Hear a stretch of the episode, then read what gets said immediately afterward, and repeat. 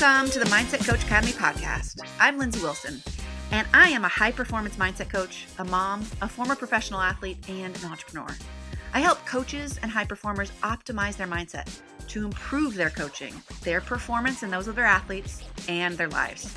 Here you'll learn all about mindset, how to live it, how to teach it, and how to sell it.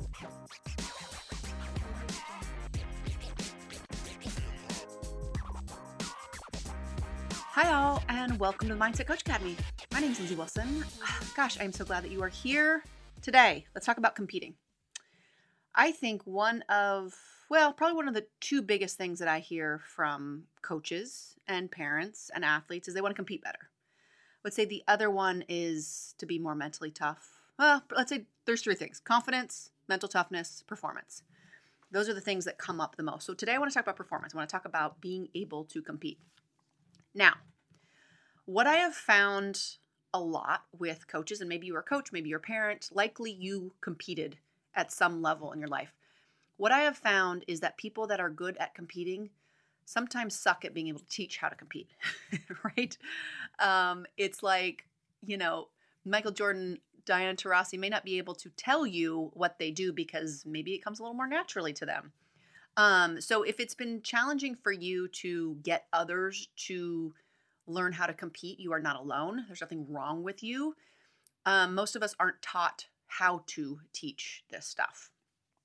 Really, the only reason that I know any of this stuff is because someone taught it to me and I fumbled my way through it. And I think some things came more naturally to me than others. I think um, I think without having a, a, you know really learned mental training sort of in an, an, official way with mentors i probably would have been one of those people that's like yeah i just kind of figured it out as i went along but i have no idea how to teach it.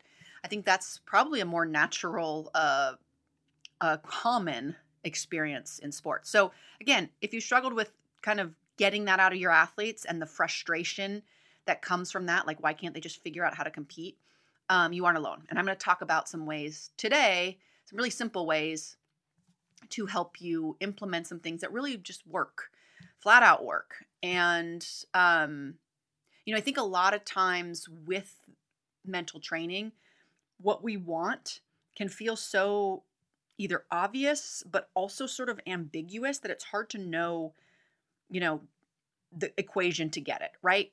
Whereas if we, if our team needs, um, you know, I'm a basketball player. If we need um, to be able to inbound the ball better, you know to go work on some certain plays and get some different options for the out of bounds play. If your team is gassed in the fourth quarter, you know they need to get in better shape. So you know how to do wind sprints. If they need to be tougher on rebounds, you probably need to do some more rebounding drills. You might have to get them in the weight room. You know, the equation is easier. Whereas on the mental side, it's often ambiguous. Like, what does mental toughness even mean? How do we get somebody to compete better? Um, and so I'm going to talk about some very concrete things that you can do today. Okay. This is how we break it down here at Positive Performance. And by the way, this is all in our Psychology of Competition certification course, which um, is about 300 bucks. And it has worksheets and videos, and it's a whole course that teaches you exactly how to implement this. Um, but I'm going to go over some of it today. So, the way that we teach it at Positive Performance, if I'm going in and working with a team or even with an individual athlete, say, all right, you want to compete better? Consistent routines lead to consistent results. If you don't have consistency in your approach to competition, you will never have consistent results, period. So, how do we get consistent results or consistent routines?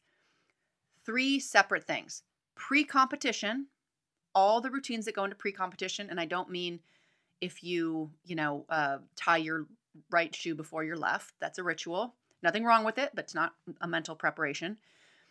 Pre-competition during competition and post-competition. Most people if they focus on any of them at all and that's most people don't is pre-competition. You know they got their headphones on maybe they do a little breathing um, maybe they know, they've learned how to visualize we go deeper. Um, most people then don't also think about how do we deal with the ups and downs in competition. I'll talk about that. Um, if you're a podcast listener or follow us at all, most of the stuff isn't going to be new, But I think it's still important to listen to because a lot of this stuff is right in front of us that we could actually implement really quickly if we chose to take the time. Finally, the thing that most people miss is post competition. Most people have no idea what to do post competition besides just sort of move on. So, all right, let's talk about a couple things you can do for pre competition. I think one of the main things is how do we talk about competition? How do we talk about pre competition nerves? And how can we reframe it in a way that's healthier? So, this is about bringing attention to the fact that most people experience some sort of pregame nerves and how we interpret that. Meaning, do we think, oh my God, I shouldn't be nervous? Or do we think, you know, the best players in the world get nervous? Of course I'm nervous. That's a good sign. How we think about that physiological reaction determines how that physical re- physiological reaction affects us. Let me say that again. How we react to our body's natural physical physiological reaction, meaning, you know, butterflies, for example, affects how that physio- physiological reaction affects us. So the way that we think about it is really important. So in your team, talking about pregame nerves, talking about it being normal, talking about how it can actually help you compete better. In fact, if you think about your best games, your best competitions, it is highly likely that you were not unnervous. it is highly likely that you had some nerves. Okay. Now, the second part of that is thinking about what has gone right in the past. So, no matter what age you are coaching, obviously, the longer someone has played, the more experience they have. But it is likely that an athlete, especially if they are taking their sport seriously, really does understand what has worked for them in the past. Now, this is an ongoing exploration, but simply taking the time to think about what has worked in the past is quite helpful because you can also say, well, what didn't work? For example, if you weren't warmed up enough, if you didn't take the time to get a really good sweat, you probably weren't ready when the first whistle happened.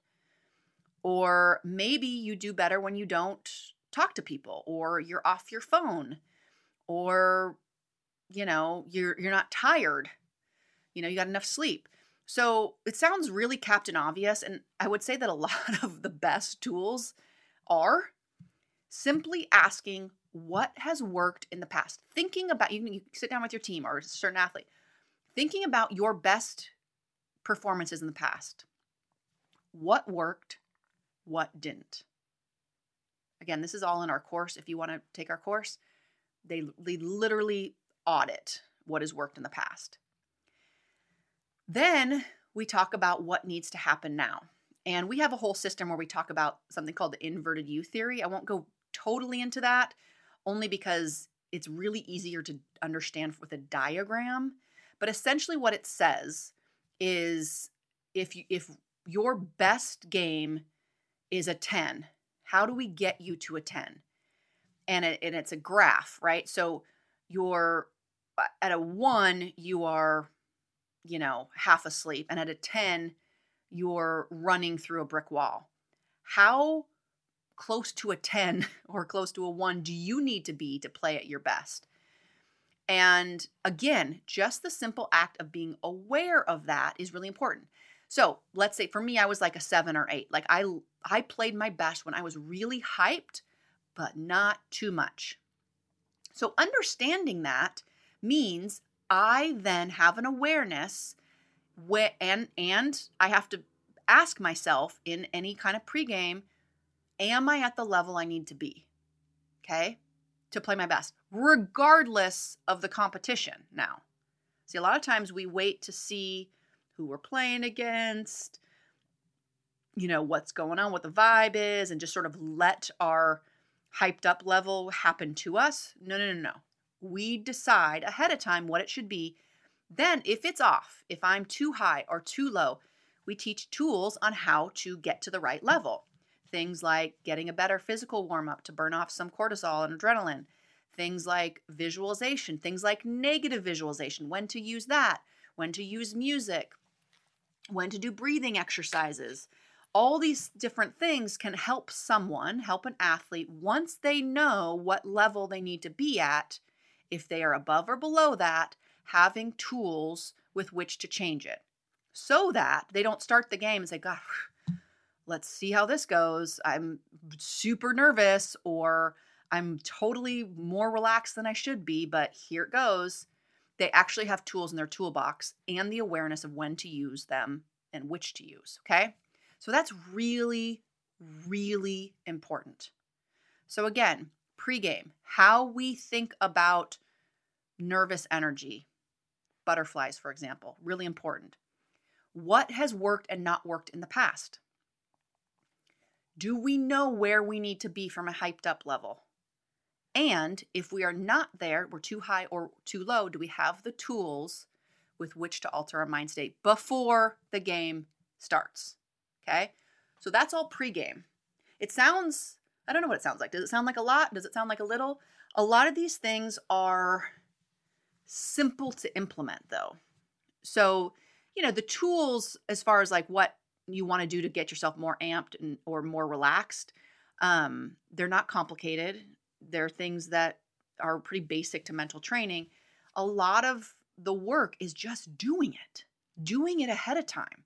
So much of our mental approach to to competition or to performance in general is very reactive right? We wait till game day to try to figure out how we're going to be.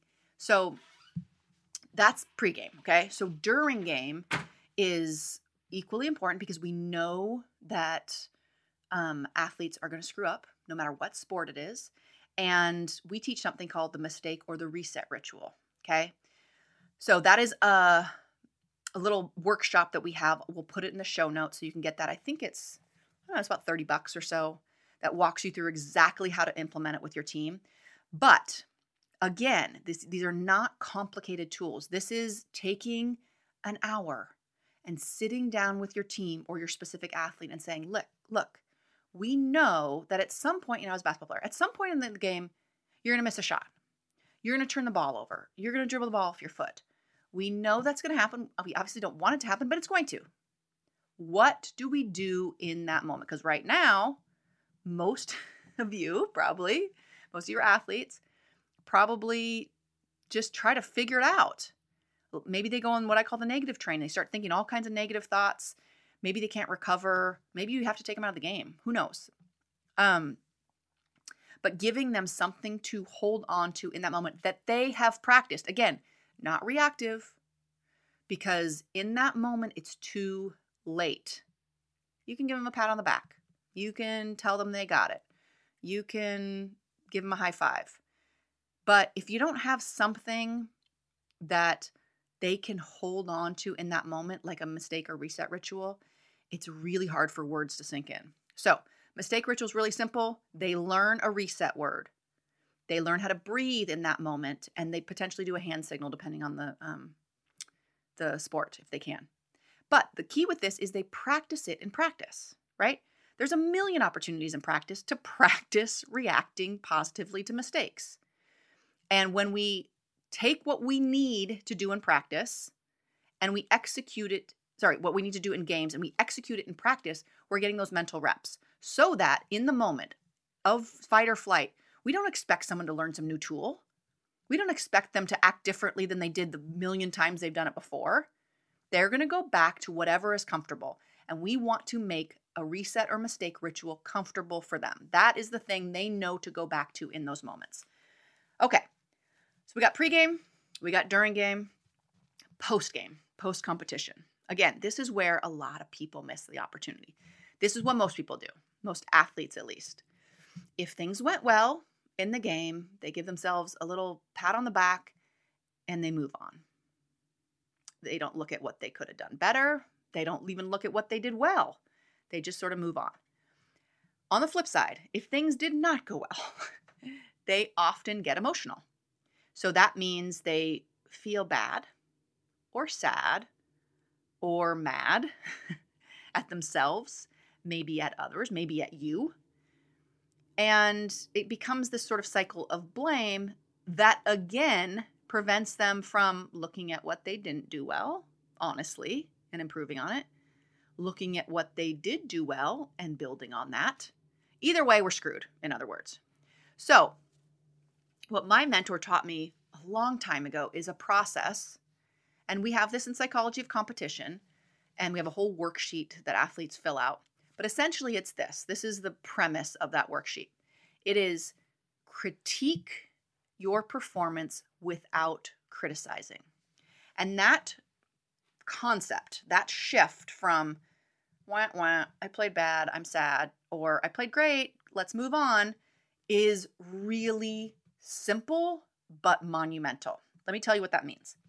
So, when we critique our performance, we step away. We step away from judgment and blame and emotions, almost like we are someone else looking at our performance. If we cr- criticize, we are in the emotions of it. And guess what that does? That makes us not want to look at ourselves. That makes us, that's like me watching film in my college career where I was like, I don't want to look at this. It's awful. I'm so mad at myself. What was I doing? You know? So critique, not criticize. When we stay in the critique mode, we are able to look objectively at what we did well and build on it, and what we didn't do well and improve on it. The whole goal after competition shouldn't be to feel great or to feel bad, it should be to improve, right? So, giving them a process where they can critique themselves without criticize. Now, this is where it gets tricky. Ding, ding, ding, you have to do it first. And this is hard because we all want to criticize ourselves. We want to criticize what's working, what's not working. So, practicing what you preach. I have it on my desk now talking about we have to live this stuff before we can teach it. We have to live it and teach it before we can sell it. and so I remind myself, you have to live this. You have to also be there critiquing yourself, critiquing your team, critiquing without criticizing. So let's review. Pre competition, we talked about reframing, we talked about the awareness of what's worked and what hasn't worked. We talked about the awareness in the moment of where you're you're supposed to be and where you're at from a hyped up level and having the tools to get yourself mentally ready to relax yourself or get yourself more hyped as the case may be. So that's pre-competition. During competition, we talked about a mistake or reset ritual. And post competition, we talked about critiquing versus criticizing. Guys, it's really not that complicated. You want better competitors, you need consistent routines. It needs to be done not on game day, not even close to on game day. It needs to be done ahead of time. Psychology of Competition and Mistake Ritual Magic are our two courses that cover these things. In Psychology of Competition, we also talk about the mistake ritual. So you don't have to get both of them. If you get the Psychology of Competition, you're going to get everything. Um, mistake Ritual Magic is a little bit more in depth, but you don't need to have both. Um, but if you want to implement the stuff, you can do it on your own. You can do it with our courses, but do it. I cannot tell you how simple. It does take some time, but they're not complicated tools. And they are built into so much of what you're already doing. For example, the mistake ritual, you practice it during practice. You build it into water breaks, in between drills. This isn't like you have to sit down into a classroom every single day for an hour and teach mental training. No, there's a little bit of upfront work where you're going to sit down, you're going to do a worksheet for an hour and talk about, you know, um, where how how your athletes have competed in the past and what's worked and what hasn't worked. That's crucial information though. But once you do it, you get into these routines and then you just practice them again and again and again. And the post competition worksheet, they do it. It's 5 or 10 minutes. It's just an exercise. It just becomes part of your team culture. Um and it's a lot better and a lot more efficient and works a lot better than the reactive. There is so much wasted mental, psychological, emotional energy wasted on teams and athletics and athletes and coaches because we're reacting to the problems that we know we're going to have. You know your athletes are going to struggle with competition. You know they're going to struggle with failure. You know they're going to struggle after a loss or even after a win, maybe if they didn't play well. So we know these things are going to happen. How we deal with them ahead of time is going to be much more efficient than waiting until the middle of the game, which doesn't really work anyway. And you and we all know that, right? So, Psychology of Competition, it's an amazing course. Go get it. Either way, implement this stuff. It really, really works. If you like this episode, please share it with one of your coaching colleagues. Um, I just want everybody to implement pre, during, and post competition routines. So share it with a coaching colleague. Come on over to Instagram. Let me know if you're implementing any of them. Um, would love to hear it. Would love to get a conversation started. And that's all I got, guys. Hope that this was helpful, and I'll talk to you soon. Bye for now.